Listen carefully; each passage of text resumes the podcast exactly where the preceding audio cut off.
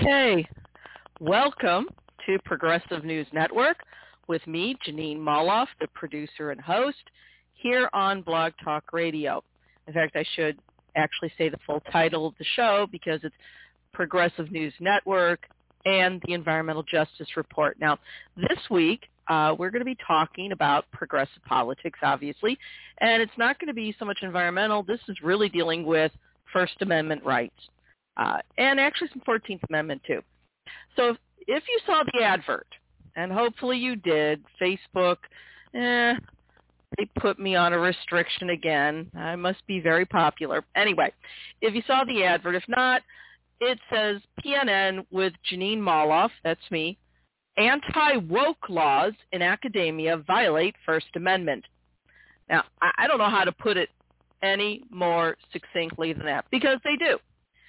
So our intro goes on to say, you know, PNN did begin in Florida under my colleagues Rick Spisak and Brooke Hines. In fact, Rick is the producer emeritus and the creator. He was down there in 2000 reporting on the Brooks Brothers riot uh, and calling out the Republicans for, you know, refusing to count the vote, ironically.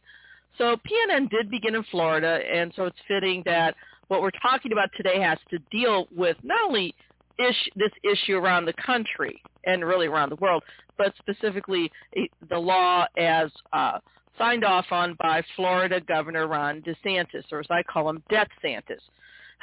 so it's befitting that we highlight the mockery DeSantis and his Republican trolls have made of the Bill of Rights. Now, K through 12 teachers working with minor children are censored in terms of multiple subjects, you know, to the point of lunacy. And you know, I used to work in a school system and I can tell you, yes, there are certain things that probably aren't really appropriate developmentally for children of certain ages. So, you know, you have to use some judgment. But now it's going to affect the university level and even businesses. So now DeSantis pushed, uh, as, lo- as well as the Florida legislature, to censor university professors from teaching the truth about systemic racism, systemic misogyny, homophobia, etc. in this nation. Now, these laws these, that they call anti-woke laws, I'm going to call them out. They are reminiscent of the old Nazi regime of Hitler the Nazis censored their professors. They censored their K through 12 ch- teachers. They censored what journalists could write and so on and so forth. So tonight I'm going to look at the history behind this censorship, at least as it is now with these anti-woke laws, and the legal argument against it. And I was going, going on to say in my little advert that Ron DeSantis, or Death Santis, he is a national disgrace. And the fact that he was reelected in Florida only shames Floridians more. Uh, we're going to also have the Jackass of the Week award, so let's go on with the show.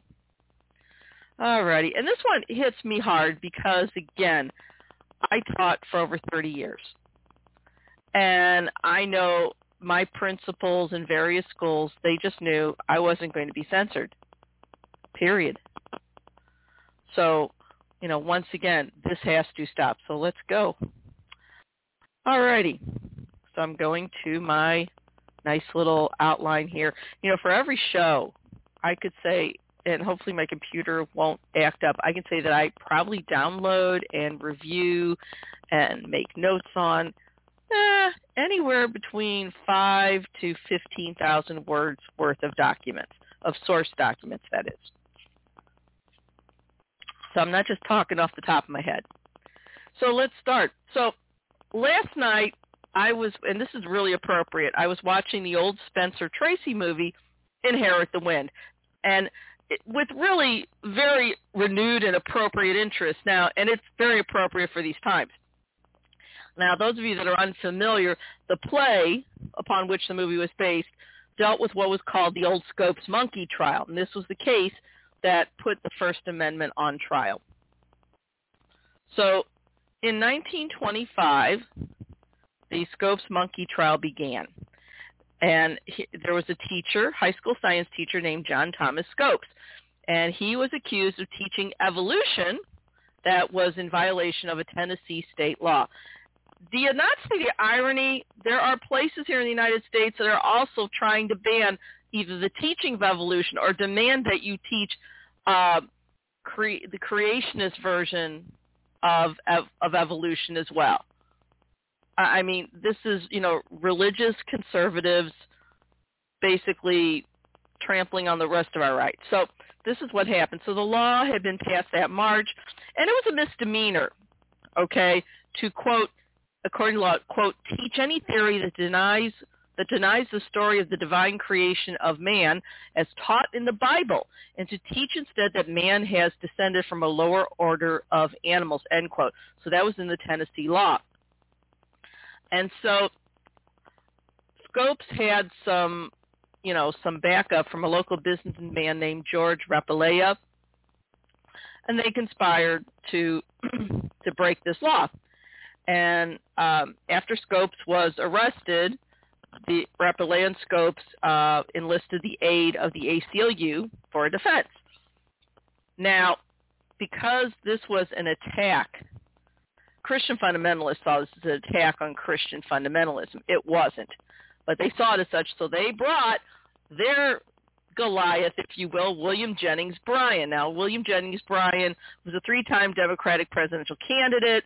He was a hero to fundamentalist Christians, and he volunteered to help with the prosecution. Then attorney Clarence Darrow joined the ACLU in the defense, and this was one of the most famous trials in U.S. history.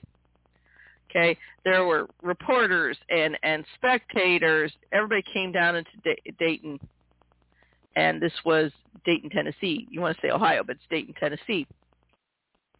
And as Clarence Darrow tried to establish a legitimate defense, you know, calling scientists, all right, um, but he was he was slapped down. In fact, it started where the judge, a man, Judge John Raulston, um, ruled against Darrow when Darrow said, um, you know, that the practice of opening each day's procedure with a prayer basically is an unfair advantage to the other side.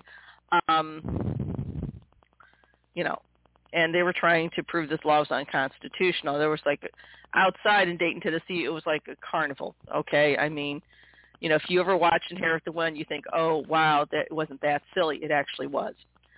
Um, so there were vendors selling Bibles and toy monkeys and hot dogs and lemonade. And, um, you know, it was just ridiculous. Uh, they had a chimpanzee named Joe Mendi who wore a plaid suit, a brown fedora, I'm reading straight from history.com, and white spats, which were the dress shoes of the day. Okay. Um, now, Judge Raulston attacked the defense's Darrow's strategy. Uh, he ruled that, quote, expert scientific testimony on evolution was inadmissible on the grounds that it was Scopes who was on trial, not the law he had violated, end quote. Excuse me. And the very next day, Judge Raulston ordered the trial be moved outside to the courthouse lawn. And he claimed that the weight of the crowd inside the building might collapse the floor.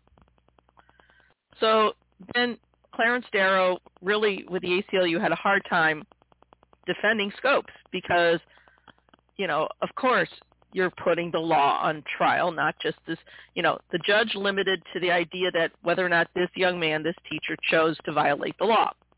Not the law itself was was just, you know, unjust. Well, of course he violated the law, but the law was unjust. And so do was he called it as his only witness then, since he couldn't call any scientist, he called William Jennings Bryan, and he was trying to discredit the literal interpretation of the Bible. And, you know, this was, this is what they have to do. So the jury returned with a guilty fig, a guilty verdict, and Judge Raulston ordered Scopes, the teacher, to pay a fine of $100, which was the minimum that the minimum fine the law allowed. Um, but then, two years later, in 1927, the Tennessee Supreme Court overturned the monkey trial verdict, but on a technicality. the constitutional issues were not dealt with. But then in 1968, think about that for a minute. Basically, in 1968, then the U.S. Supreme Court overturned a similar law in Arkansas on the grounds it violated the First Amendment. Okay?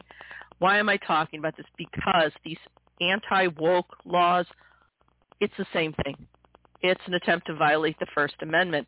Now, if these conservatives actually were bright, they would realize that people like me that don't believe in censorship, I don't believe in letting people do hate crimes or inciting people to violence, but you know, we have other penalties. I don't believe in censorship, which means that not only would the viewpoints of the left be respected, but so would the viewpoints of religious fundamentalists. They just couldn't force their viewpoints on others. And that's what they really want. So, you know, Inherit the Wind, the movie I was watching last night, was based on that trial. Now in 2023, we have the far right not only denying First Amendment protections to minorities, you know, communities of color, uh, uppity women, uh, the LGBTQ plus community, uh, but especially communities of color. But the far right is also demanding and receiving in these laws special privileges to one group, namely white Christians, with this whole spate of anti-woke bills.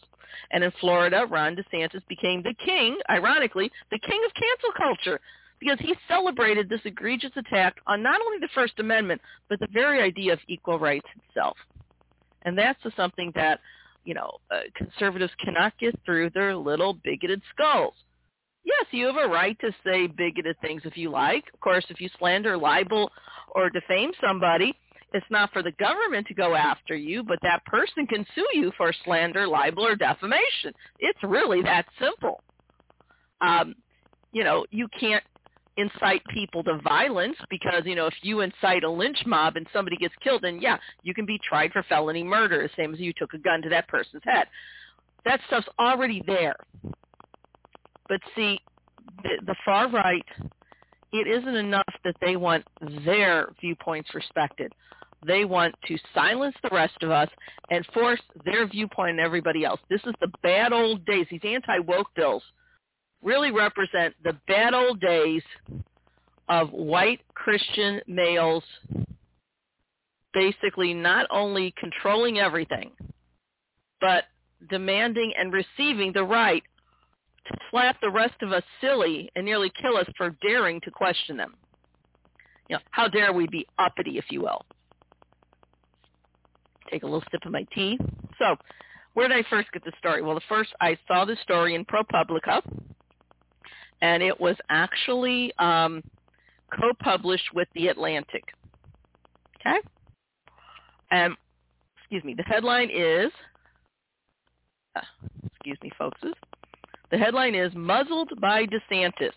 Critical race theory professors cancel courses or modify their teaching. It's by Daniel Golden, and it was published just this past week on January 3rd, 2023. And this is really, you know, we already had the Don't Say Gay law, and we've already had our K through 12 teachers censored. Now they're saying that if you teach at a public university, you can be censored as well. Because what they're claiming, if you are a public employee, that you have basically signed away your First Amendment rights, which is nonsense. But that's what they're claiming. Uh, excuse me, folks having a little issue with my microphone here. Sorry. All right. So, you know, this article deals with several non-tenured university um, instructors, professors, whatever. People need to understand, first of all, what the concept of tenure is.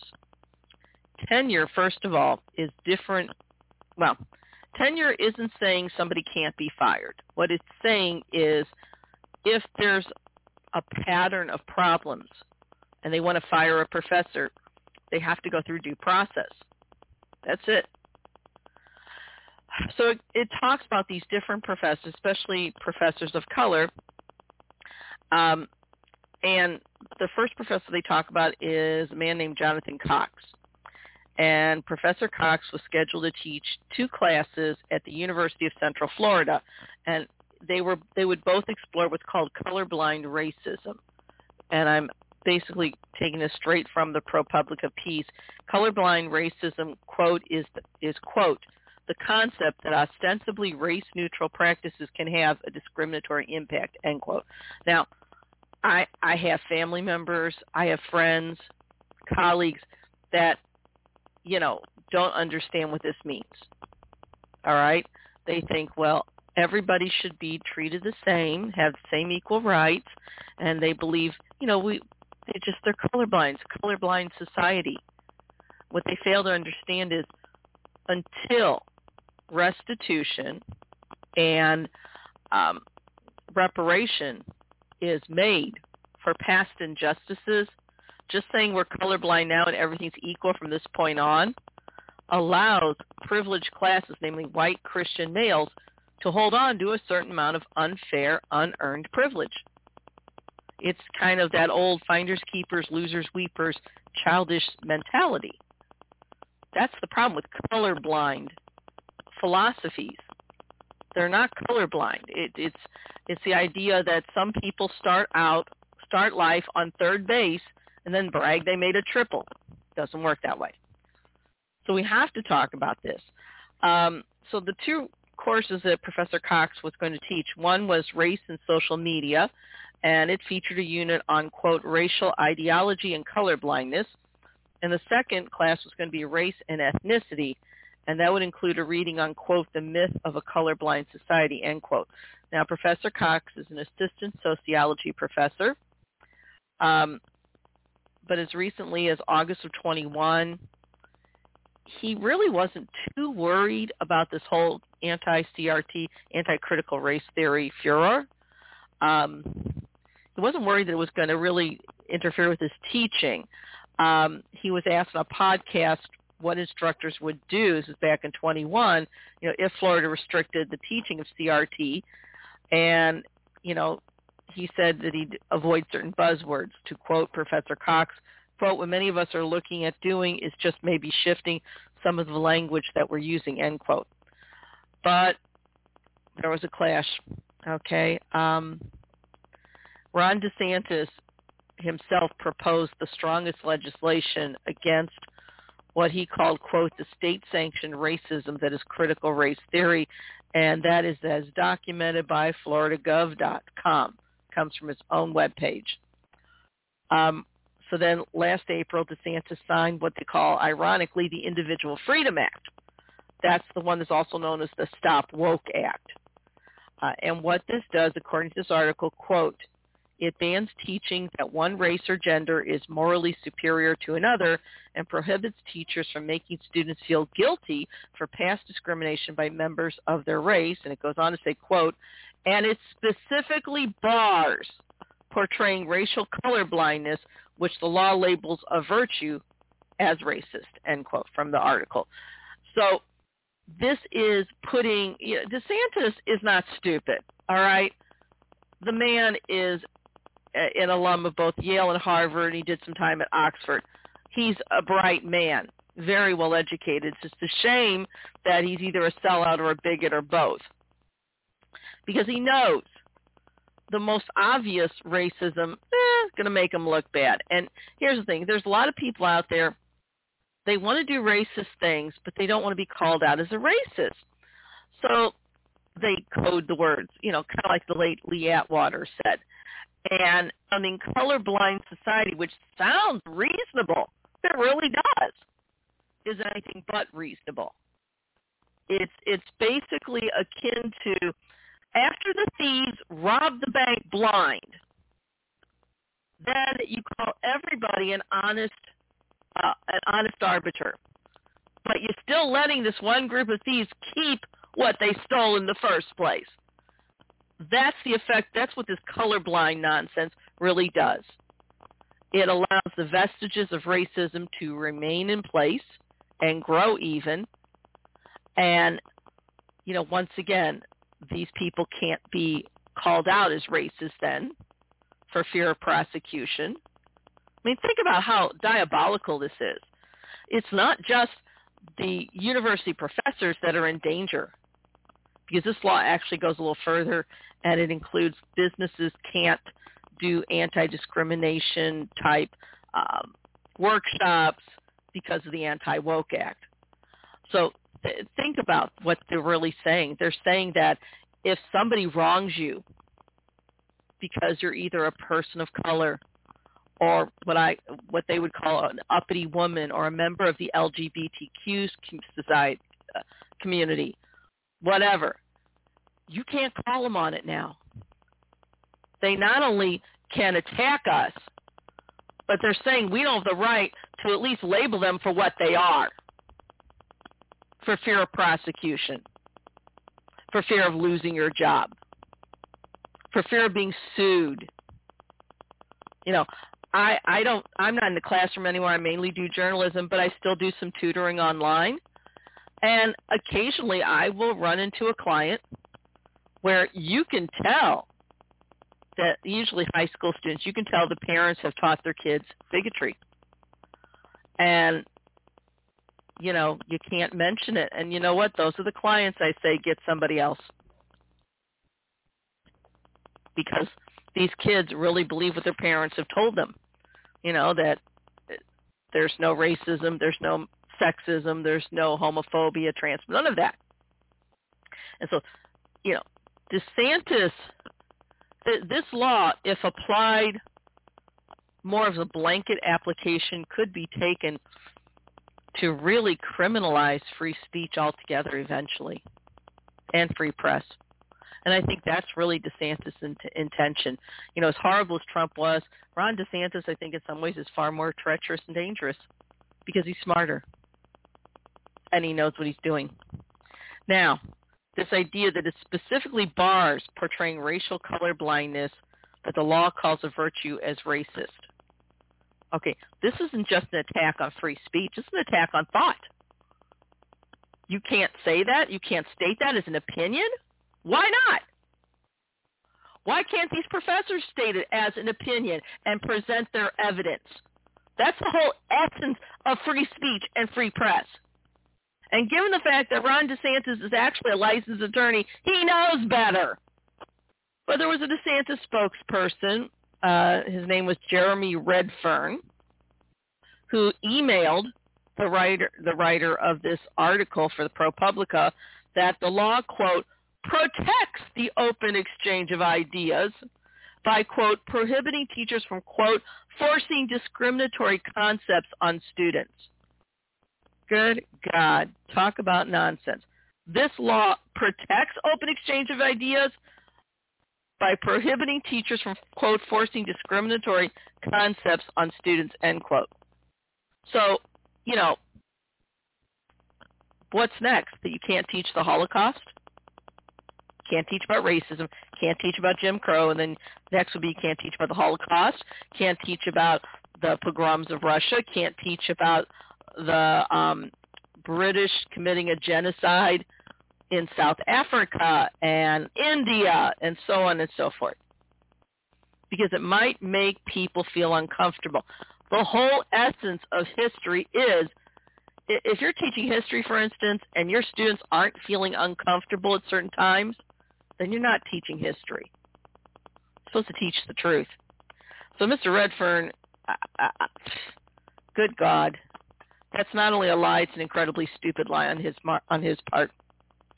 But this law interferes. It really limits the freedom of professors. Not only professors, professors that are experts in their fields, so they can't even pick what they're going to teach. Okay, and so this is having reverberations throughout the academic community. Just does.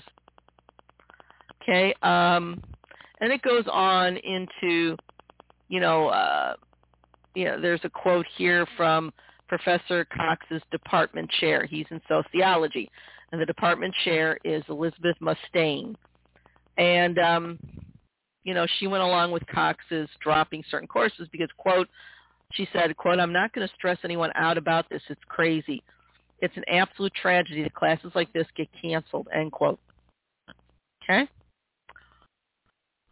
And then author of the ProPublica piece, piece put out the fact that that particular department that specializes in the study of human society offers um, last fall offered 39 courses.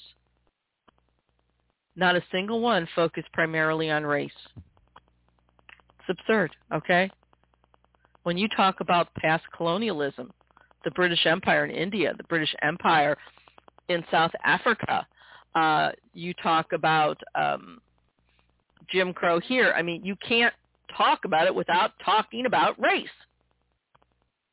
Their excuse for treating people of color as less than human was strictly race.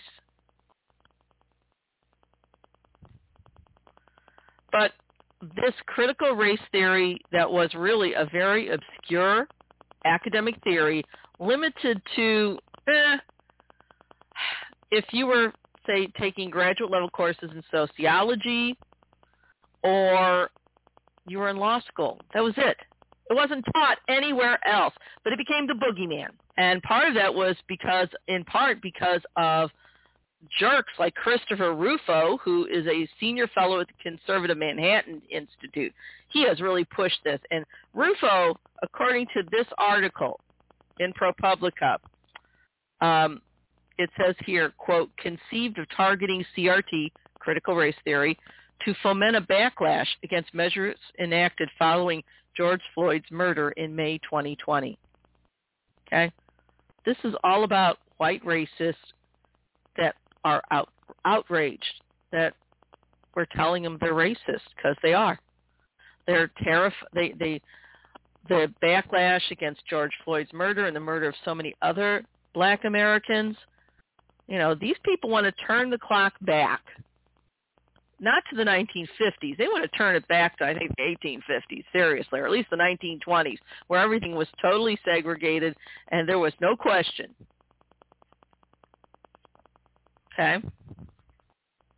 And again, um, according to this, the uh, writer of this article in ProPublica, Rufo uh, sent an email that said, quote, school districts across the country suddenly started adopting equity statements, hiring diversity. Here, let me back up here for a second here. Give me a second. I want to make that a little more clear. So right now, I'm going to read straight from the article itself. Okay? from ProPublica.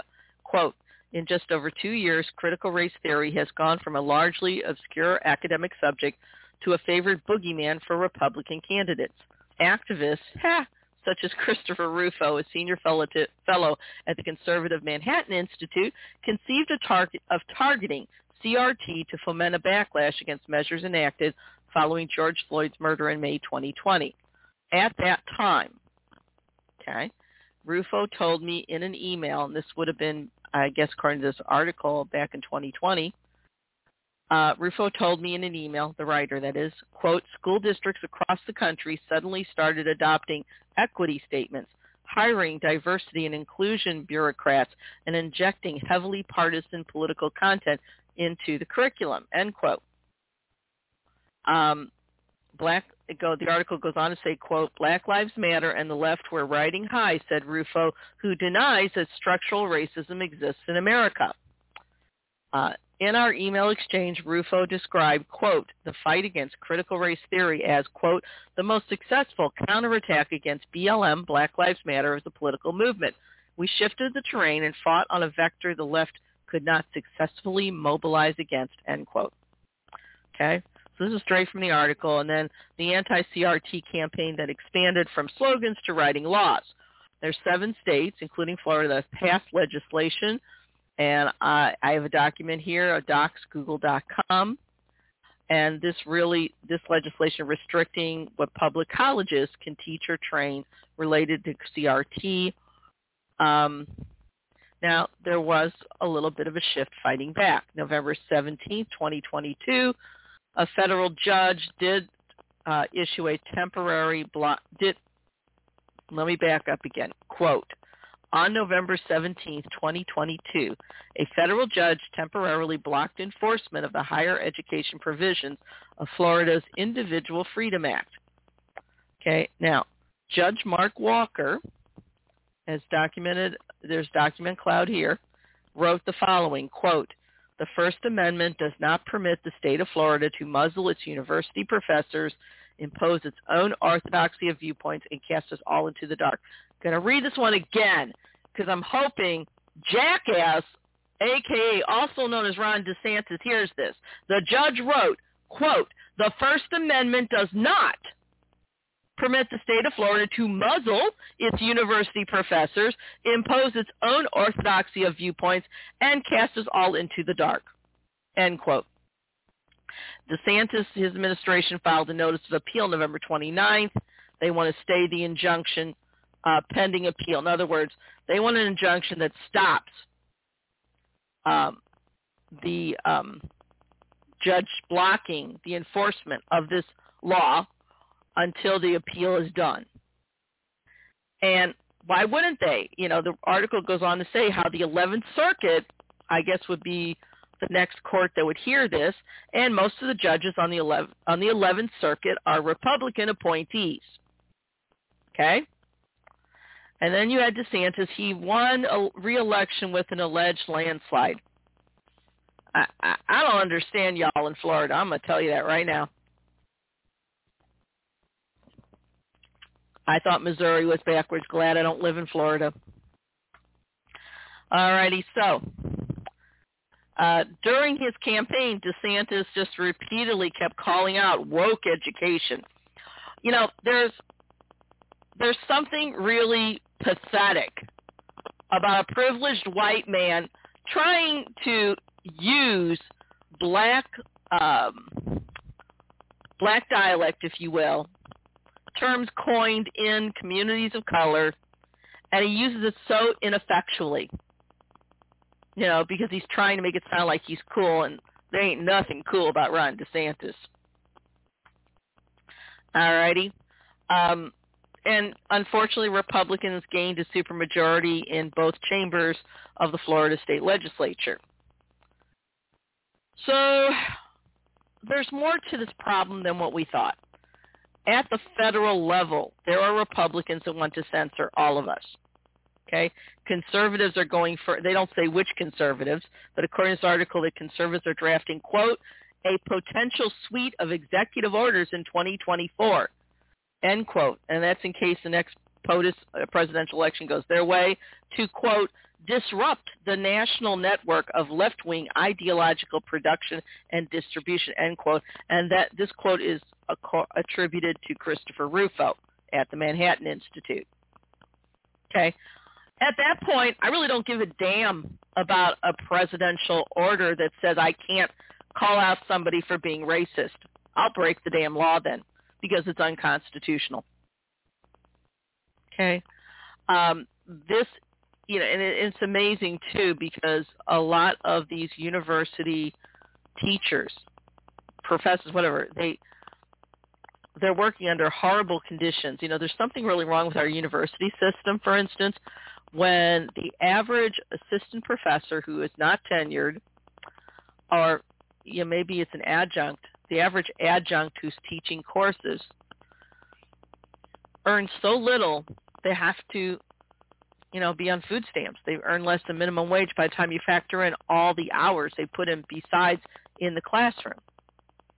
Yet, sports coaches make a bloody fortune. Okay? Just saying. Uh, but again, this is really hitting academia hard. Okay?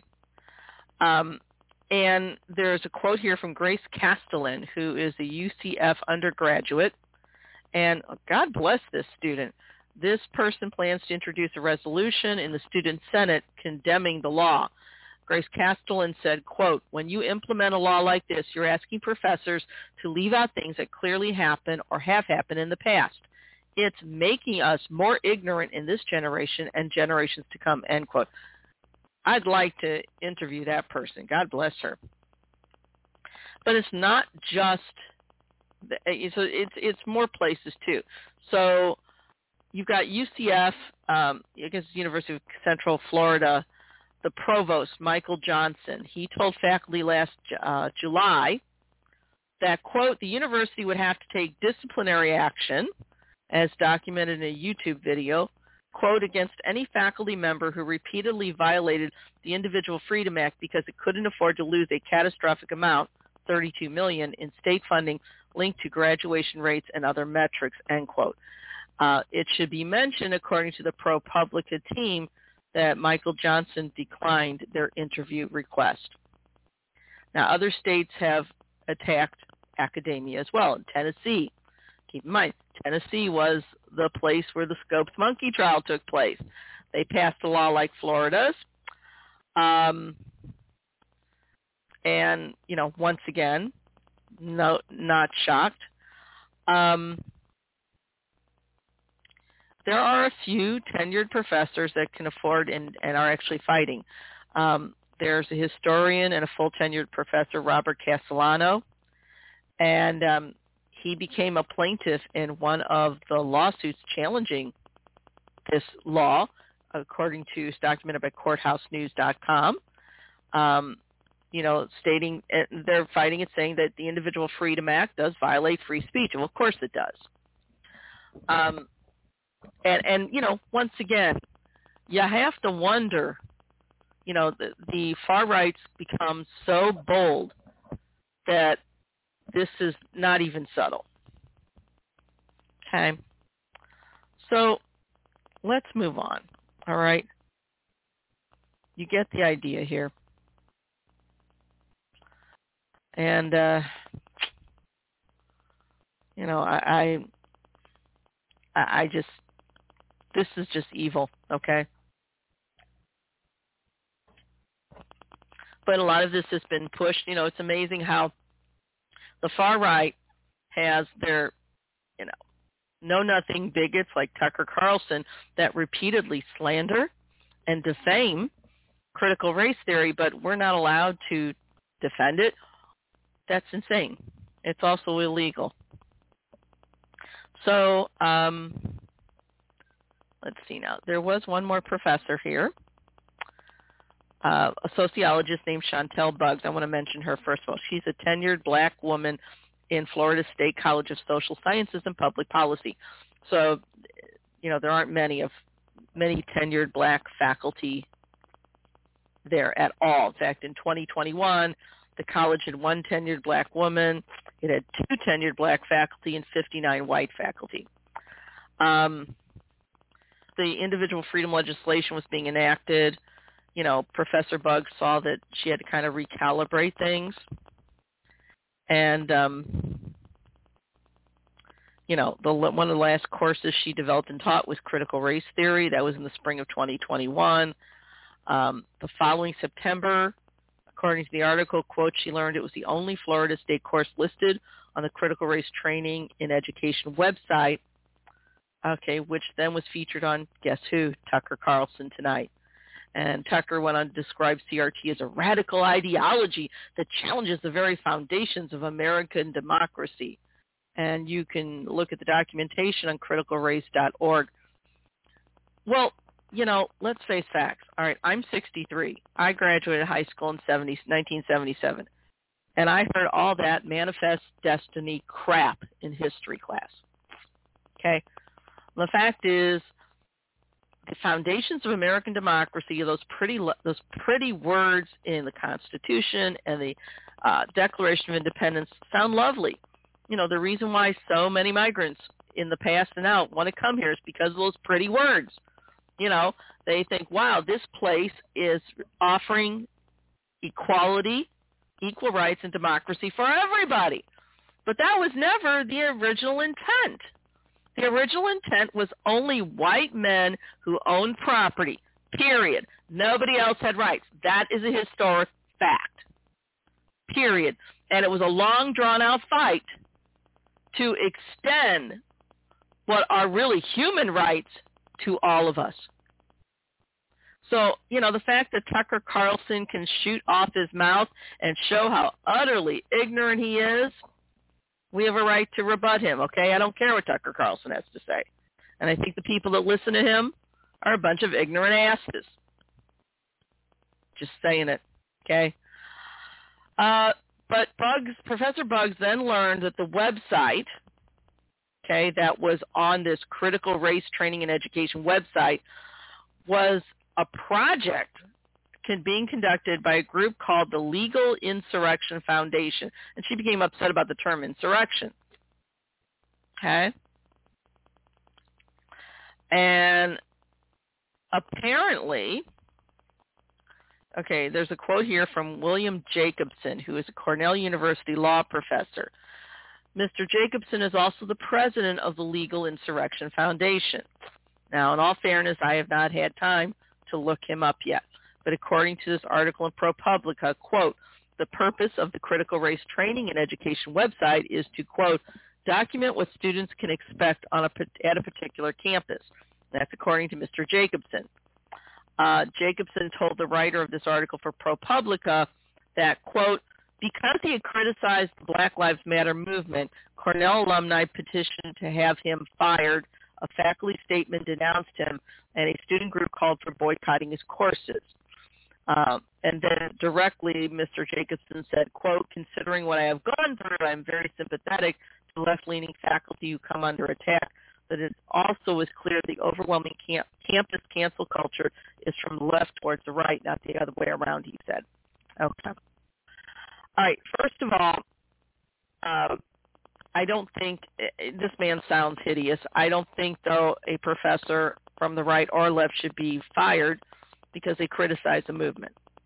Now, if they misrepresent, if they knowingly push lies, that's a different story. But if it's their opinion expressed as such, and it's a criticism and they have documentation, they have a right to do that. The students there and the alumni that didn't like it have a right to offer rebuttal. It's really that simple. Of course, I don't know what the criticism was. So I'm going to put a halt on that one and get back to everybody because he could have said something truly hideous. I don't know. And when I don't know, I'll admit it. But I definitely will be looking up that group. Okay. Um, so this is what's happening. This is censorship. Now, I can acknowledge that there are extremists on both sides of the political spectrum, right and left. You know, that want politically correct speech. Again, I don't believe in censorship. I do believe in full disclosure, however and an open and you know vigorous debate, if you will. That being said, when people offer something as fact, they should be able to document their sources, and if they can't, I don't want to hear them. It's really that simple. You know, when I hear people say, "Well, I read a study," what study? Uh, online. Where online? What was the name of the publication?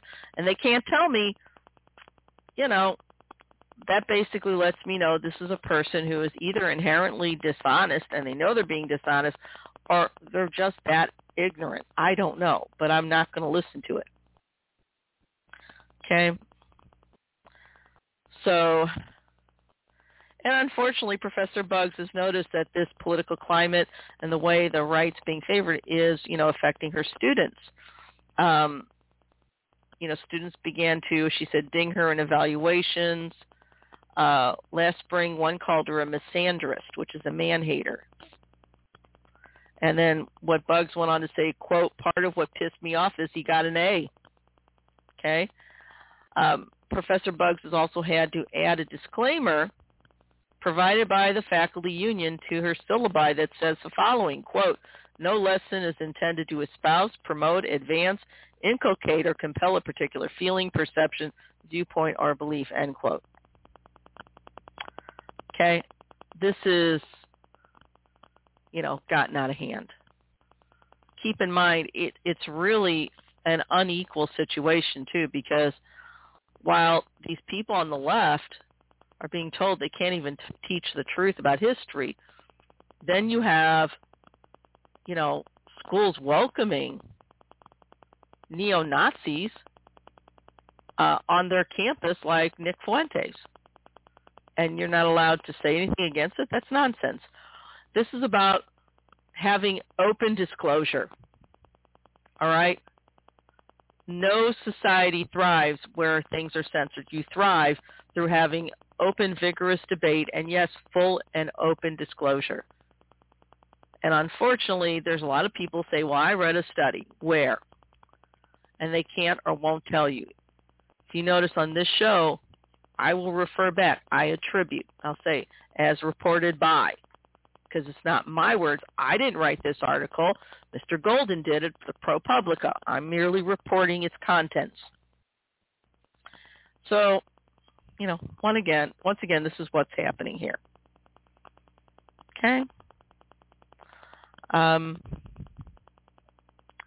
so,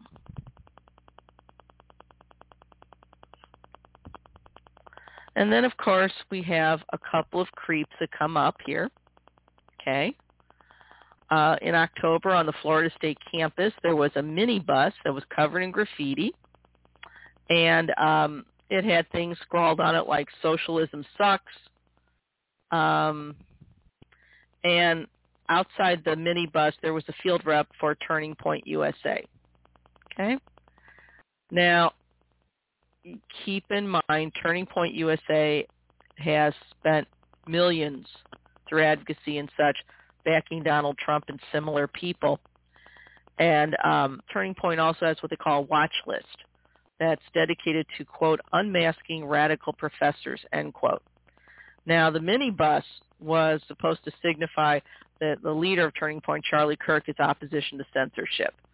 Uh, the writer of this article then asked Kirk at a talk he gave that night in Tallahassee at the Civic Center whether Kirk supports laws restricting the teaching of critical race theory. And Kirk apparently said he does, and that it's not a free speech issue.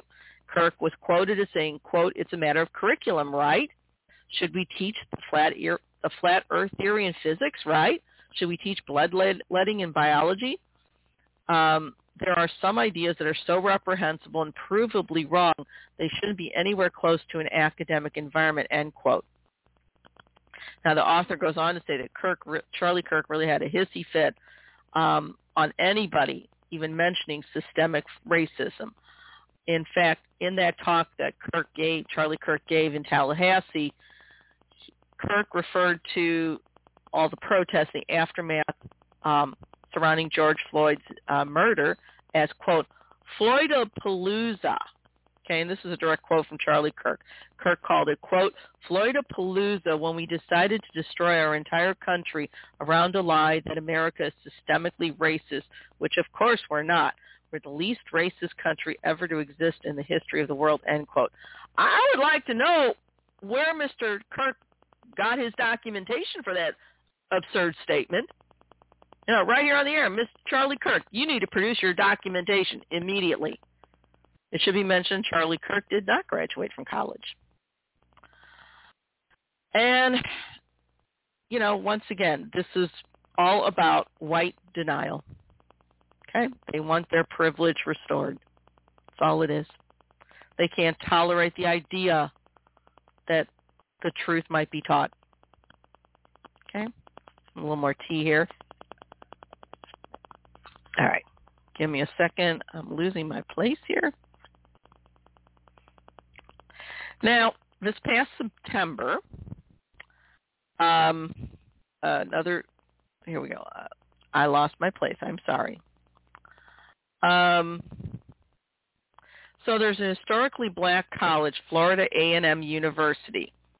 And it was founded, this is another story about the same article. It was founded in 1887.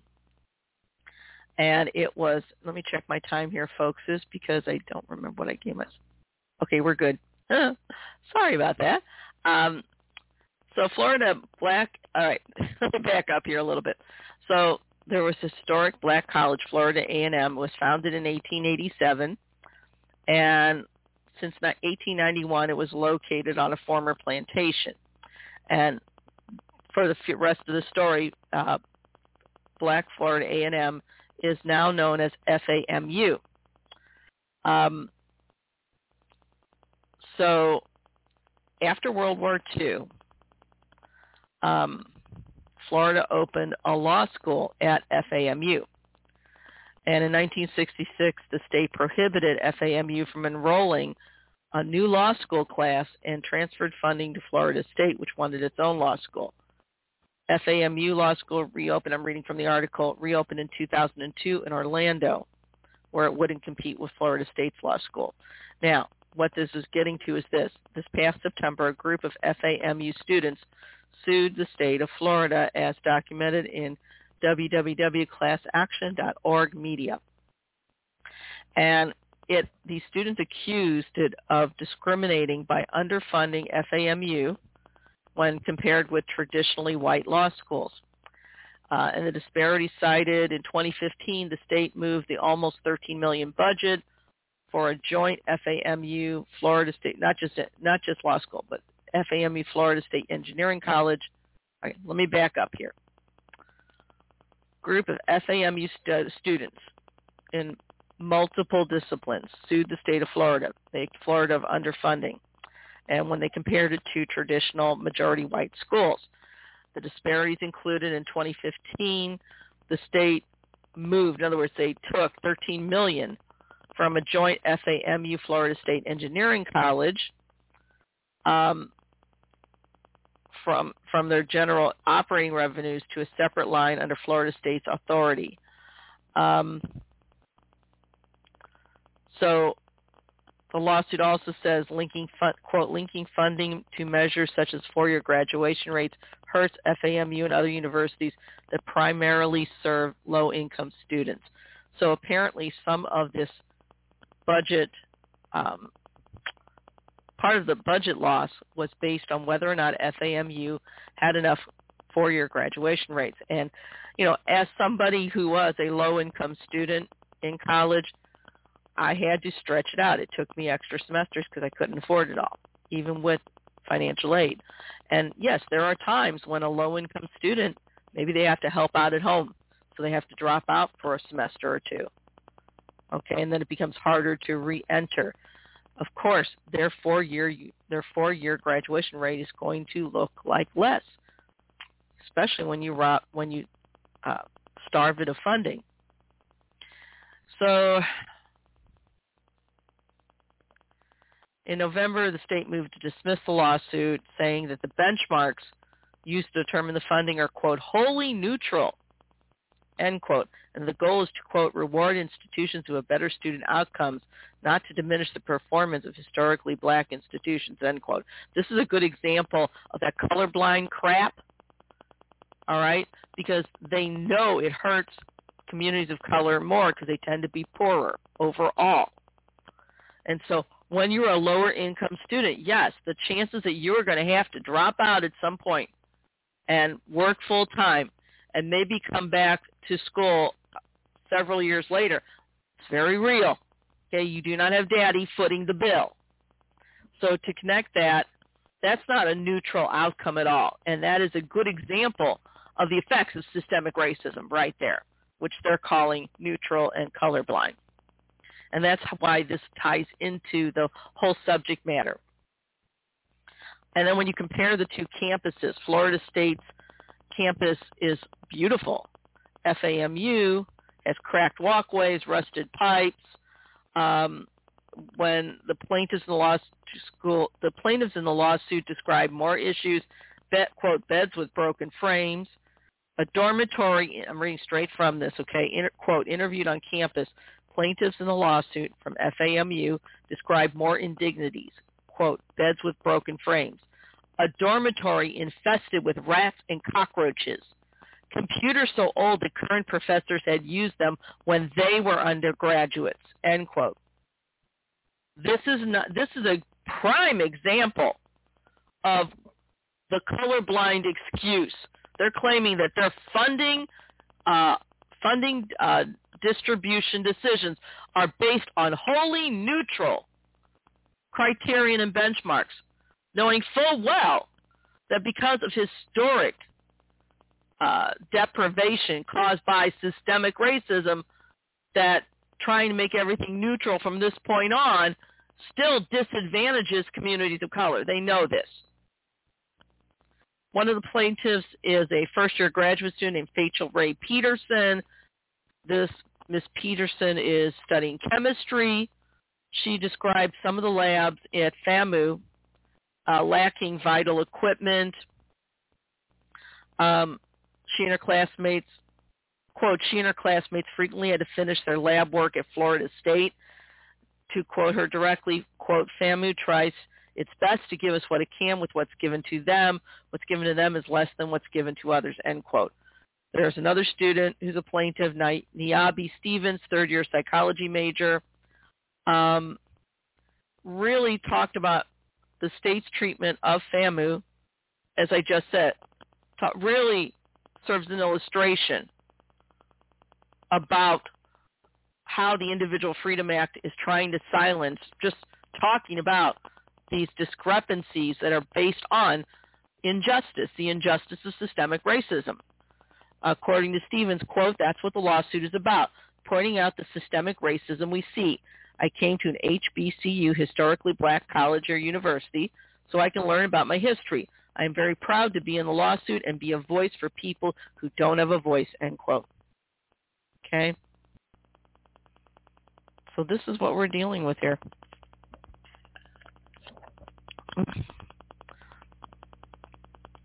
So excuse me. this is what this Stop Woke Act, this individual freedom law, has really done. Now, there were some heroes.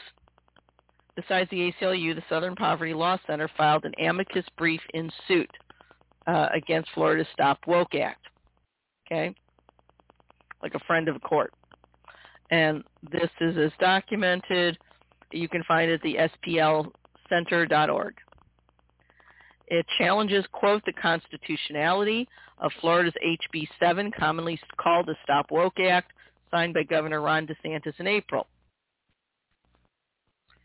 Quote, the law which takes effect July 1st aims to restrict educating children and others about the United States legacy of racism in schools and workplace, workplaces. So the plaintiffs in the case, the case is known as Falls v. DeSantis, and you can find that at news news.bloomberglaw.com or you can just look up this uh, Southern Poverty Law Center. I'm sorry, folks. So, in Falls v. DeSantis, the plaintiffs include educators and parents of a kindergartner, and they say that HB 7 is a gross infringement on their fundamental rights to, quote, academic freedom, freedom of expression, and access to information under the First Amendment. So Southern Poverty Law Center, as I said before, filed the amicus brief, which is really considered a friend of the court, to support the plaintiffs, and that's in the U.S. District Court in the Northern District of Florida. The amicus brief on behalf of Learning for Justice and Florida Freedom to Read Projects documents, quote, the ways HB 7 will and has already interfered with the ability of students to obtain true and accurate information about the history of their society, end quote. Now, Learning for Justice is one of the groups that brought this suit. Um, they are a project of the Southern Poverty Law Center. Um, they were formed in 1991, and the idea was to, quote, provide free, age-appropriate classroom resources and professional development tools to foster respect and understanding of differences among students in grades K through 12. Quote, the program also helps, and just quoting straight from the brief, quote, the program also helps educators navigate important but challenging conversations with students about race and other topics to prepare them to thrive in a democratic society. It goes on to say, quote, the brief notes that far from indoctrinating students into a so-called woke agenda, educators often struggle to teach about the history and origins of racism, resulting in a generation of high school graduates who lack basic information about the history of their country, according to a study by Learning for Justice, which again, you can go to splcenter.gov to find it. This goes on to say, quote, I'm just reading straight from it, quote, HB7 would deepen this learning gap as educators, understandably fearful of public threats to police them, seek to avoid the penalties embedded in the law for teaching about prohibited topics such as the factual disparities in wealth, education, and housing for black people in this country. Okay? Bacardi Jackson, who is the interim deputy legal director of the Southern Poverty Learn of the SPLC's Children's Rights Practice Group, was quoted saying the following, quote, Teaching honestly about our country's history and its legacy is not a right or left-wing proposition. Common sense, basic educational principles, and codes of ethics for educators demand it. Our brief on behalf of groups dedicated to the freedom to learn and to receive an equitable education makes clear that this law will have a chilling effect on our children's education about critical aspects of our society. We join the plaintiffs in Fall v. DeSantis in urging the court to block the implementation of this harmful and unconstitutional law, end quote. So a lot of schools in Florida don't know how they're going to respond yet. The Florida Board of Education specifications for the 22-23 school year social studies materials have interpreted, quote, have interpreted HB 7 expansively prohibiting social justice and culturally responsive teaching. Okay, it goes on to say, quote, the Florida Freedom to Read project discovered through public records requests that even before the public, these pub, let me start again. the quote, the Florida Freedom to Read project discovered through public records requests that even before these specifications were released, the school system in Orange County was already considering whether to interpret the law in this way. Okay. Stephana Ferrell, who is the co-founder of the Florida Freedom to Read project, said the following, quote, as a parent and educator group dedicated to protecting the right of Florida students to access information and ideas, the wording and intent of HB 7 has us very concerned.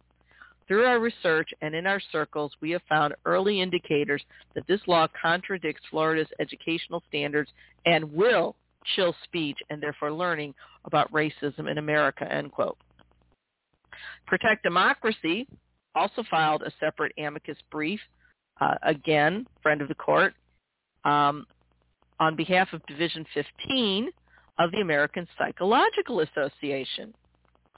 Goes on to say, quote, it's uh, this particular filing by Protect Democracy on behalf of the, American, the APA, American Psychological Association, says, quote, it cites extensive research illustrating that explicitly teaching about racism and diversity has manifold benefits for students including increased academic success and engagement with their school, and that omitting such instructions hurts these outcomes, end quote. And I can say that too. and it isn't just white versus black. I remember when I was a young teacher in the 80s, late 80s, um, I was at a middle, middle, no, yeah, I was at a middle school, and these kids were talking about how somebody had Jewed them, and they kept going on and on about it. Know, you know, Miss Em, you know what we're talking about. I did get mad because I happen to be Jewish. I went, well, no, I'm not sure. Could you explain it to me? I just stayed calm. They explain, you know, when somebody cheats you, they Jew you. you know, those people.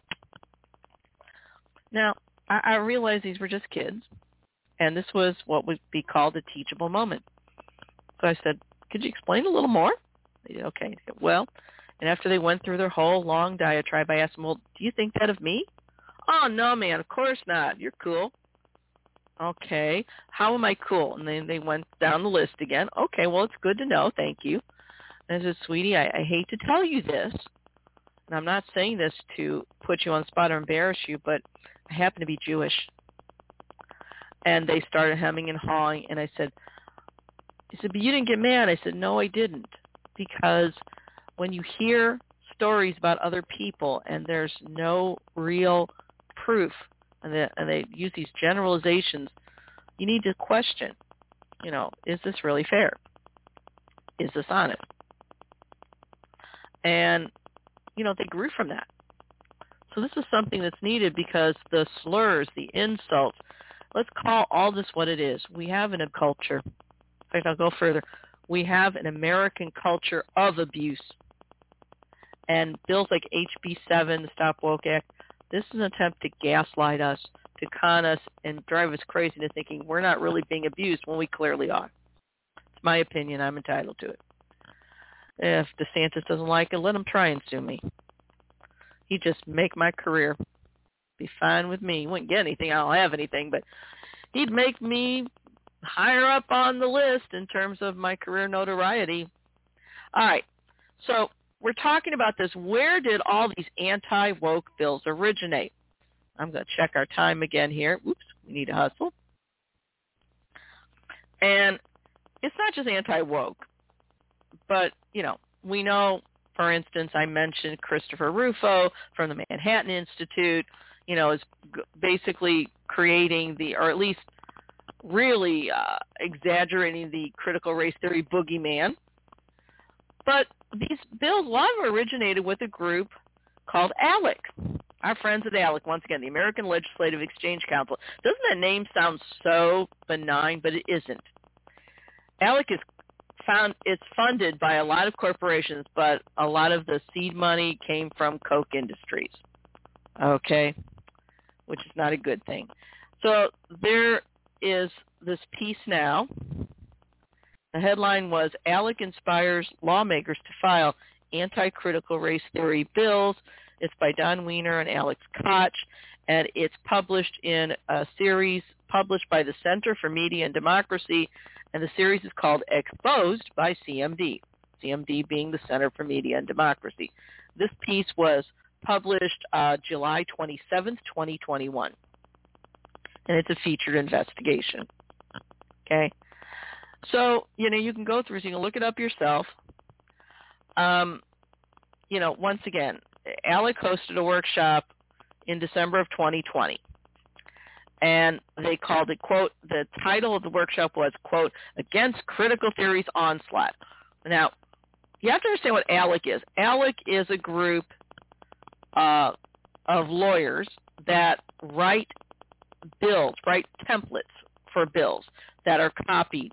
And they're basically called a bill mill. So, for instance, when your state legislator comes up with this, you know, idea for an anti-critical race theory bill, or maybe it's, um, you know, um, uh, a bill against whatever, you, you know, most of us would think, well, you know, this guy wrote the law, right? He came up with this bill. And said, no, he didn't. Chances are if it was a Republican, then he has a template where all he has to do is fill in the blank and put his name on it. And some of these Republicans are so lazy, they don't even bother to fill in the blank. They put their name on and go, here you go. And it's written by ALEC. They're lawyers. A lot of their lawyers through ALEC come from the firm of Shook, Hardy, and Bacon, but it's not the only one. So they had this in December of 2020. They had this thing, this, this, this workshop you know, just just in time for Santa called against critical theories onslaught. Now, the workshop, it was virtual, it was part of ALEC's annual States and Nation Policy Summit. Okay, and that's as documented by exposed by CMD.org. And their summits, the state legislatures, but it also includes legislators. It includes corporate lobbyists, staff from right-wing policy organizations, staff from private foundations, and all that has been verified by an attendance list that was, quote, obtained and published by the Center for Media and Democracy, so you can check it yourself. The workshop's description reads the following, quote, the 1619 curriculum is infecting our schools. Remember that was the New York Times talking, it was a different, it was a more honest lens of history.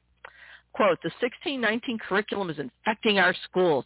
Diversity training is taking over our workplaces. How do patriotic Americans respond? It's so difficult. Okay, I'm being silly. But keep in mind, ALEC is a corporate bill mill. It's pay to play, according to CMD. Legislators meet corporate lobbyists behind closed doors. The lobbyists hand them, here you go. Here's your template for basically all sorts of bills on all sorts of subjects. You will never have to actually write a bill yourself. We've done it for you. And they focus on model legislation, these templates, these call them what they are, these templates. They're cheat sheets. Um, these, this is legislation that weakens the following, quote, environmental protections, advances anti-union measures, reduces funding for health care, promotes private prisons, and weakens state regulation of corporations. Okay? Um, the Stand Your Ground legislation that we saw throughout the country that was also tied to the 2020 death of Trayvon Martin, okay, was actually promoted by ALEC. And you can see that from a, a group called www.alecexposed.org. So after that, ALEC did face a donor crisis, but then last year, ALEC just, you know, and so ALEC kind of stu- kind of uh, walked away from social issues for a bit, but then in 2020 they came right back. They supported Trump's efforts to protect Confederate monuments, you know, again exposed by cmd.org. And then also the outrage over teaching critical race theory in public schools, which we don't do anyway. Um, and then, you know, Center for Media Democracy, these writers explain what critical race theory is. Quote, Critical race theory posits that racism is not just the result of individual bias, but is the result of institutionalized laws and practices that create or reinforce discrimination, end quote. That's in a nutshell, and it makes sense. How can, and this is me talking now, how, rhetorically speaking, how can these right-wing attorneys say that racism isn't the result of institutionalized laws and practices when we had laws that allowed slavery. We had a court decision, Dred Scott, that said black people weren't really people, but three-fifths of a person. Okay, it's written into our Constitution until we wrote the 13th Amendment. We had institutionalized laws that instituted and protected Jim Crow discrimination. How in the world they can say this is the truth? It is the truth. That's why they hate it. So I'm going to read that part again because this is important. And this is again from the Center for Media and Democracy, the, their definition of critical race theory, and it's it's so good. It's right spot on.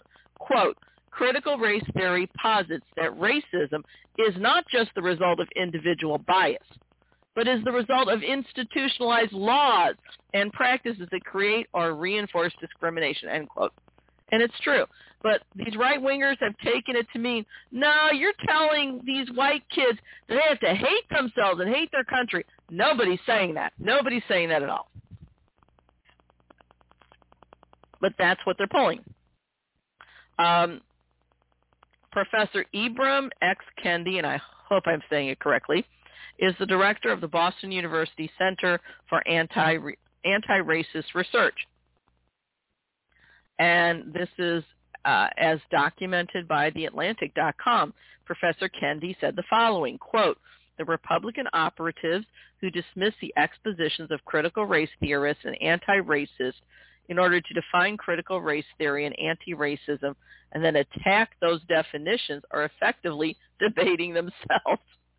they have conjured an imagined monster to scare the American people and project themselves as the nation's defenders from that fictional monster, end quote.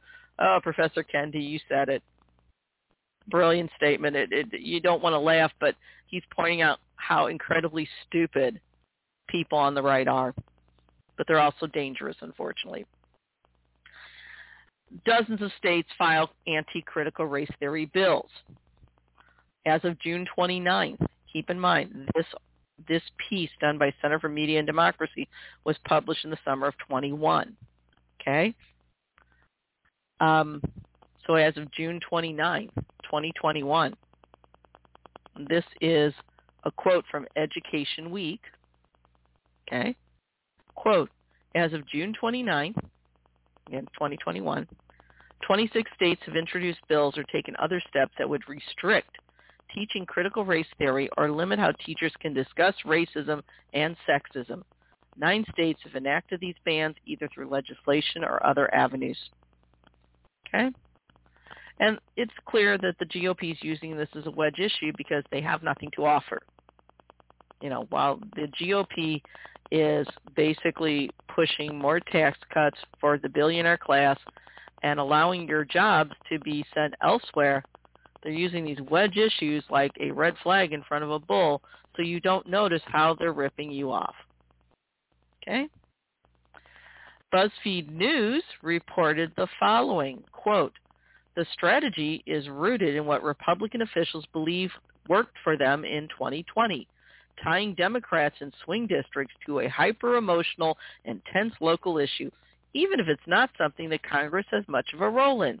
In the last election, it was police funding and Black Lives Matter protests, end quote. And it's true. So the December ALEC workshop was led by um, Bridget Weisenberg, who is the um, who is with the Heritage Foundation, and it also featured Jonathan Butcher and Angela Sailor. Um, Butcher is also with Heritage. Angela Sailor is, uh, and Angela Sailor's with Heritage as well. They also feature, it also was led by Discovery Institute's Christopher Rufo, as well as American Enterprise Institute's Ian Rowe and Woodson Center's Robert Woodson. Okay. According to this, quote, 31 state legislators from 20 states attended, along with corporate rep- representatives from Guarantee Life Insurance, EDP Renewables, and State Farm Insurance, end quote. Okay, so they they they're just they've made critical race theory the boogeyman. Um, the speakers were promoting curriculum materials from Trump's 1776 project, uh, also a Goldwater Institute model bill, according to SourceWatch.org, um, to make curriculum materials transparent. They also discuss discuss privatization schemes such as education savings accounts and charter schools, and that's what they're really about this is in part really about not only censoring us, but it's about destroying our public school system. Okay? okay. Um, so this is what we're, you know, we're dealing with here. It's it's really vile. Um, you know, and we're here. I'm going back here now. Um, so there was a New York Post opinion piece written by Heritage Foundation staff, and part of it said the following, quote, the goals of the Black Lives Matter organization go far beyond what most people think, but they are hiding in plain sight there for the world to see. Excuse me, if only we read beyond the slogans and the innocuous sounding media accounts of the movement. Okay, well, I know several members of Black Lives Matter and really all they want is equality. Seriously. Um, there were several ALEC lawmakers that were there as well. Uh, Republican State Rep Beryl Amedee of Louisiana. She co-authored an op-ed, an editorial, and that's according to the, you can read it at, excuse me, thehayride.com. Yeah, I said that right. And she argued that critical race theory, quote, is an outgrowth and little more than a new version of the Marxist ideology of class warfare with an end goal of societal collapse and the remaking of society. If you know history, it's easy to both spot and identify. The problem for those confronting this potential catastrophe is how they are explaining their end goals for dealing with it, end quote. All right, first of all, you don't end a sentence with a preposition, Miss Amity. Secondly, how in the hell is Black Lives Matter Marxist? They want equal rights politically. What does that have to do with Marxism, which is an economic model? Like to, it just shows how ignorant she is. Um, but there were more. Uh, Republican representative from Iowa, Representative Mark Cisneros, support went home to Iowa and supported HF 802, which, quote, banned critical race theory and diversity training in Iowa public schools, community colleges, and state universities. Goes on to say, quote, HF 802, which mirrors the language in similar bills in other states, prohibits race and sex stereotyping and diversity training defined as, quote, ascribing character traits, values, moral and ethical codes, status, or beliefs to a race or sex or to an individual because of the individual's race or sex. It goes on to say, quote, assigning fault, blame, or bias to a race or sex or to members of a race or sex because of their race or sex or claiming that consciously or unconsciously and by virtue of person's race or sex, members of any race are inherently racist or inherently inclined to oppress to oppress others and that members of a sex are inherently sexist or inclined to oppress others, end quote. Whoever wrote this can't write. Basically what they're saying is, one, we're not going to acknowledge that racism and misogyny, which is sexism, takes place and is historic. And two, um, we can't identify those who abuse us, which is nonsense. But HF 802 was passed by the Iowa legislature and signed by Republican Governor Kim Reynolds. Here in Missouri, our state rep Brian Seitz, who is a freaking moron in my opinion, uh, also was at the ALEC workshop and introduced an amendment to a bill that would ban the teaching of critical race theory. Uh, luckily, his amendment died in the legislature. So it goes on and on and on. According to Center for Media and uh, Democracy, ALEC has often, and I'm reading from this, allied itself with far-right extremists, including white nationalists, end quote, and that is documented by exposed by cmd.org. Okay. Uh, the group, uh, former Washington State Chair Matt Shea was with ALEC. He was a for, ALEC former Washington State Chair Matt Shea participated in domestic terrorism, according to exposed by CMD. Um, he was in three armed conflicts against the U.S. government, uh, and that was based on investigation ordered by the State House in Washington. Um, and even though there were repeated inquiries made by Center for Media and Democracy, ALEC refused um, to distance themselves from Representative Shea's, quote, racist and extremist rhetoric and activities, again, as documented by exposed by CMD. Um, so it goes on. We're kind of running shy on time here now. Um, David Armiak contributed research to this project. Don Wiener is a contributor to Center for Media Democracy. These are the authors. He has 40 years experience as a policy analyst, researcher, media strategist, and coalition coordinator. Um, he also has a PhD in political science from the University of Madison, Wisconsin, Wisconsin-Madison. Alex Kotch is a former investigative reporter with CMD, Center for Media and Democracy. He's also a campaign finance expert. He helped launch Money in Politics. I'm reading from this quote. Alex helped launch Money in Politics website Sludge. Um, end quote. His work's been published in more than two dozen media outlets, including The American Prospect, The Nation, and Vice.com. Um, so these people know what they're talking about.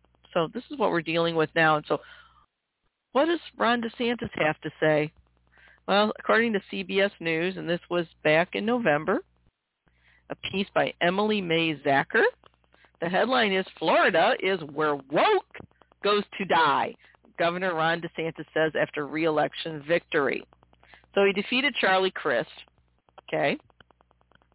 And he's, you know, DeSantis is positioning himself for a White House run. God save us. Um, so DeSantis in November gave this victory speech, and he declared that Florida's electorate had, quote, rewritten the political map. Okay? And there's a direct quote here. Let's see, make sure I've got it. Give me a second here. Yep. Here is from his speech, direct quote, Ron DeSantis.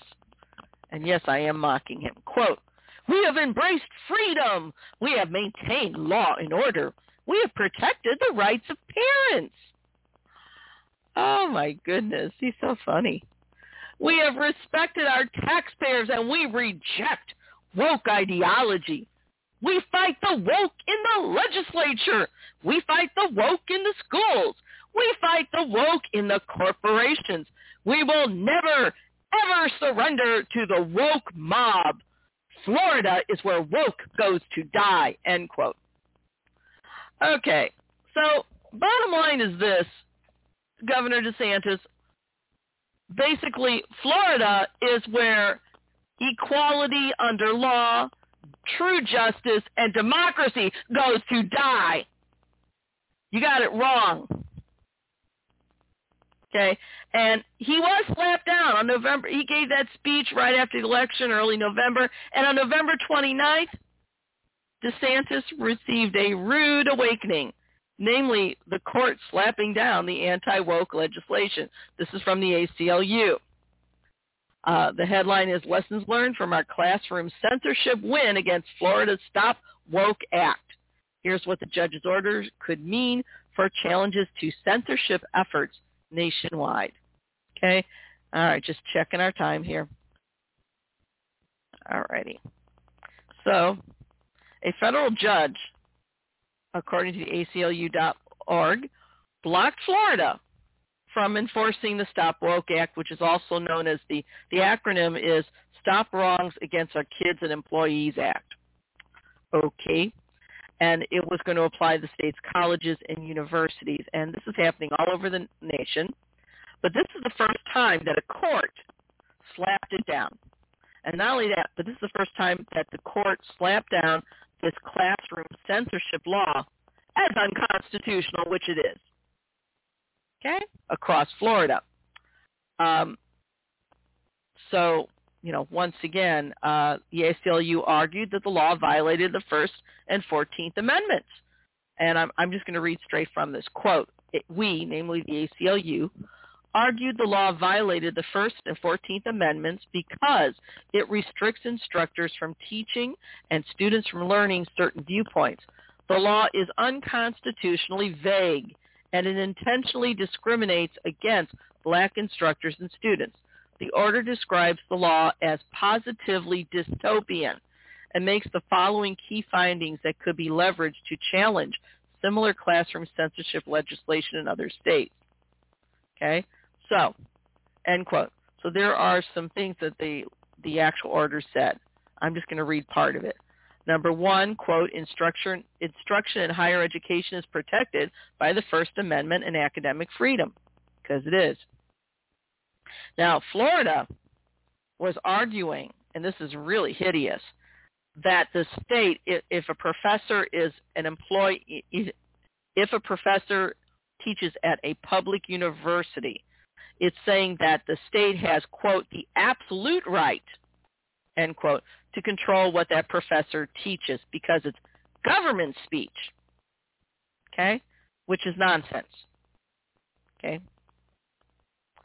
Number two, quote, university students have their own First Amendment right to receive information, including concepts related to racism and sexism prohibited by the Stop Woke Act.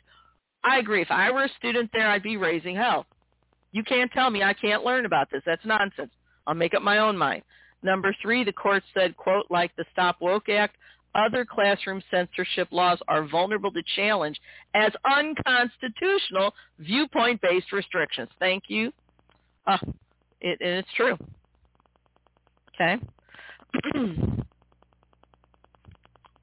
um, so here, let me look at this here. Uh, da, da. So according to this, quote, the Stop Woke Act limited, I'm just reading straight from it, quote, the Stop Woke Act limited instruction to viewpoints that the legislature agreed with, even when those viewpoints contradict research, academic scholarship, and foundational understandings of academic disciplines. Based on their academic training and research, our professor plaintiffs teach that some people are disadvantaged in America, and particularly in the criminal legal system due to their race describe the existence of white privilege and its impact in society, and advocate for affirmative action to ensure campus diversity. The Stop Woke Act forced our professor plaintiffs to choose between teaching these evidence-supported concepts which are foundational in their field or censoring their viewpoints to comply with the law. As Judge Mark Walker, viewpoints in uh, university classrooms, okay, we lost part of that there. Okay, so the the judge is basically saying, it looks like you cut it off here, that um, you know this particular law would permit. Okay, it it lost it. Basically, the saying that you can't restrict viewpoints just because you don't like them. That's contradictory to the First Amendment. Number four, the Stop Woke Act was unconstitutionally vague on various grounds. Okay? Um, and really, you can't, how can you write benchmarks if it's so vague? You really can't. You know, the state's interpretation of, quote, objectivity was viewed as ambiguous. Um, the court noted, quote, that professors could not organize a debate about the merits of affirmative action because any speaker that argued in favor of affirmative action would violate the, stop, the Stop Woke Act, end quote. So you have to remember, um, you know, the, it goes on to say here, for instance, um, quote, the order found that some of the prohibited concepts were impossible to interpret within the context of university instruction because of its complicated wording or ambiguous meaning. For example, the law permits discussion of these concepts if prevented, I'm sorry, if presented in an objective manner and without endorsement. Okay. However, the state argued that any promotion of the prohibited concepts would violate the law. Basically what it's saying is you can discuss these concepts as long as you're presented objectively and you don't endorse anything. But if what if you know some of those ob- objective points really show that the actual viewpoint that the state finds abhorrent is actually true? Okay? How furthermore how can you have a debate? You know debate includes one person arguing pro the other um, pro and con for and against you have to have both sides or it's not a debate. Well, if the law says you can't argue pro in any of its merits, then that's not a debate. Okay? Five, the state's attempts to justify the censorship as an anti-discrimination effort to reduce racism was a failed effort. Okay, so Judge Walker wrote the following, quote, Defendants, this is the judge talking, quote, defendants try to dress up the state of Florida's interest as a public employer and educator as prohibiting discrimination in university classrooms, but this does not give defendants a safe harbor in which to enforce viewpoint-based restrictions targeting protective speech. Okay? Uh, end quote. The judge went on to argue that the Stop Woke Act, uh, claiming it's an anti-discrimination law, is a red herring. Uh, this goes on to say, quote, this is Center for Media and Democracy, not the judge. Quote, to be clear, education gag orders do not serve anti-discrimination purposes. They are thinly veiled speech restrictions without any attempt to limit discriminatory actions. And it's true. The Stop Woke Act, let's call it what it is. It's an education gag order and therefore is unconstitutional. That's it. I don't care if some bigoted white boy gets his feelings hurt. Tough. Grow up. So this is what's happening here. And, you know, once again, it is truly frightening that somebody like Ron DeSantis is going to be a serious presidential contender for the GOP. He's well well educated, he's bright enough, but you know, either Ron DeSantis is the biggest sellout political whore known to man, in my opinion, or he's incredibly bigoted, or both. I don't know which. All righty. So now, just when you thought Florida couldn't get weirder, seriously, let me get this together here because we're getting ready for our Jackass of the Week award. Oh, and this one is a good one, okay? Just when you think things can't get any more ridiculous, and then they do. So I'm going to have to, this one, this Jackass of the Week award is actually a combined award. It's going to be shared by um, Roger Stone, Mr. Dirty Tricks himself, a Mexican-American activist named Paloma Zuniga who believes witchcraft exists, and a former political um, uh, a former political, uh, I'm sorry, a former Republican office seeker named Matt Tito, who is also a friend, allegedly a friend of Dirty Tricks liar Roger Stone. So with that, let's get started. Give me a second here to get this going. PNN's Jackass of the Week Awards. Bray on, Jack. Bray on. Okay, so this is a crazy story. Let me tell you. Okay, we all know who Roger Stone is. Okay, Roger Stone is basically the worst piece of scum that crawled out from underneath a rock. Again, in my opinion, and you know, I think it was a week or so ago we talked about how uh, neo-Nazi Nick Fuentes uh, wants to basically accuse uppity women of witchcraft and have them burned at the stake. I, I wish I were joking. That's how crazy this is. Well, now you have this new Republican uh, Congresswoman, Anna Paulina Luna. She was elected, and apparently there are some other Republicans that don't like her. And so this was, there was also a piece in Newsweek too. I went to Daily Kos in a piece written by Rebecca Sager of the Daily Kos staff. The headline was Newly Elected Republican Congresswoman from Florida accused of practicing witchcraft. So this is really, really insane here. Okay, I, I don't know how else to put it. Uh, I'm just, so let me get that article. Give me a second here.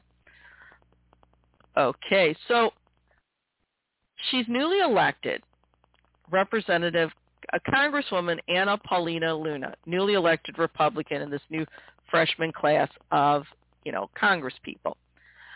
Apparently, though, in MAGA circles, she is known for practicing witchcraft and also known, allegedly, she had some sort of a tryst or affair with Matt Gaetz. Ew. That's all I can say is ew. But these, where did these allegations come from? Well, apparently, so, uh, part of it was coming from a man named Matt Tito. And T- Matt Tito is a friend of Roger Stone's. He's also a failed candidate. He ran for the 68th district in Florida in 2020, and he lost to the Democratic incumbent Ben Diamond. Now, according to reporting, I need some more tea here, by the Daily Beast, um, Representative Luna, she has hired a law firm. I don't blame her. Uh, the law firm Holland Knight she wants an apology from Tito over claims he made on the Bubba the Love Sponge radio show. I looked up this this uh, show, Bubba the Love Love Sponge. Apparently, it's it's for um, I think Marine veterans and Tito. Matt Tito actually is a Marine veteran, um, which is scary. So in October, uh, Representative Luna, her attorney, a man named David J. Lisko, wrote a letter to Matthew Tito demanding a video apology to retract these defamatory statements. Um, the letter went on to say, quote, um, quote, you said that Ms. Luna, a devout Christian, practices witchcraft. You are hereby demanded to publicly and immediately retract each and every defamatory statement you made about Ms. Luna on the show because you do not have the ability to distribute your retraction widely on your social media. You are demanded to apologize and retract your statements on the Bubba the Love Sponge show or by making a retraction and apology video that you send to me that Ms. Luna will distribute via her social media. Now, as reported by the Daily Beast, Matt Tito is refusing to do any of that. Tito is quoted as saying, quote, I didn't wake up one morning when I was going on the Bubba the Love Sponge show and say I'm going to pull a bunch of stuff out of my ass and talk about it. Um, end quote. Uh, Tito goes on. He's, Tito claims that the information came from a woman named Paloma Zuniga, who is in a group called Hispanics for Trump. And it was Zuniga that said Luna, quote, practices witchcraft and, quote, puts spells on people, end quote. Okay, I'm just going to come out and say this. This is insanity. What does it take? Mr. Tito, there is no freaking thing as witchcraft. You're talking about superstition. And this is insane. I mean, I am no fan of Congresswoman Luna's at all. this is crazy, okay? But there's more to it than just that, okay? I got to go a little further here. So um, then there's this other person named Omar Navarro, who was another Republican who ran for Congress and lost. And Omar Navarro t- also told the Daily Beast that rumors about Representative Luna have been swirl- swirling in the GOP. Um, and, and again, apparently Navarro lost to Representative Maxine Waters in 16, 18, 20, and 22. And then according to this article in Daily Kos, in 2019, Navarro was arrested on stalking charges. Um, okay. In 2020, all right, this goes on and on and on. Apparently, the fight between Representative Luna and Matthew Tito goes back to an injunction that she filed in 2021 accusing him of working with another candidate in a, quote, plan to murder her. Okay? Um, which, again, this just goes from insane to even more insane. Um, I don't know what to make of all this. I'm just going to say it. All right, the fact that these people are invoking uh, witchcraft is just beyond insane. It, it just is. But and uh, you know these people. So it just leaves me speechless. Now this is in conjunction with, and the reason Roger Stone comes into it is earlier, earlier this year, Newsweek, which has really gone downhill in my opinion, ran a piece by Jason Lemon, and this was in May of 2022. And the headline was, Trump allies warn of, get this, demonic territory, satanic portal over Biden White House, end quote. So Roger Stone, he went on TV and all sorts of saying there was a demonic portal over the White House from the minute Joe Biden moved in. Okay demonic portals, witchcraft. These people are certifiable. That's the only. So for that reason and so many others, I just go. And for all those reasons, I am saying congratulations to Matt Paloma Nuvega, Matthew Tito, and Roger Stone because y'all share the important jackass of the Week Awards from Progressive News Network. Spray on, Jack. Spray on. So that's our show for tonight. I hope you learned something. Um, we will be uh, doing the Environmental Justice Report again very soon. We will have hopefully another week or two um, anti-nuclear activist uh, Libbe HaLevy um, you know, once again, we had a little technical problem here. Uh, that's what's going on right now. I hope you enjoyed it. Um, I know that, wow, just when I thought Missouri was bad, Florida outshined and showed that, you know what, jackass is something that's spun by temperament and not by political party with that, I say good night, and oh, God bless us because we're going to need it.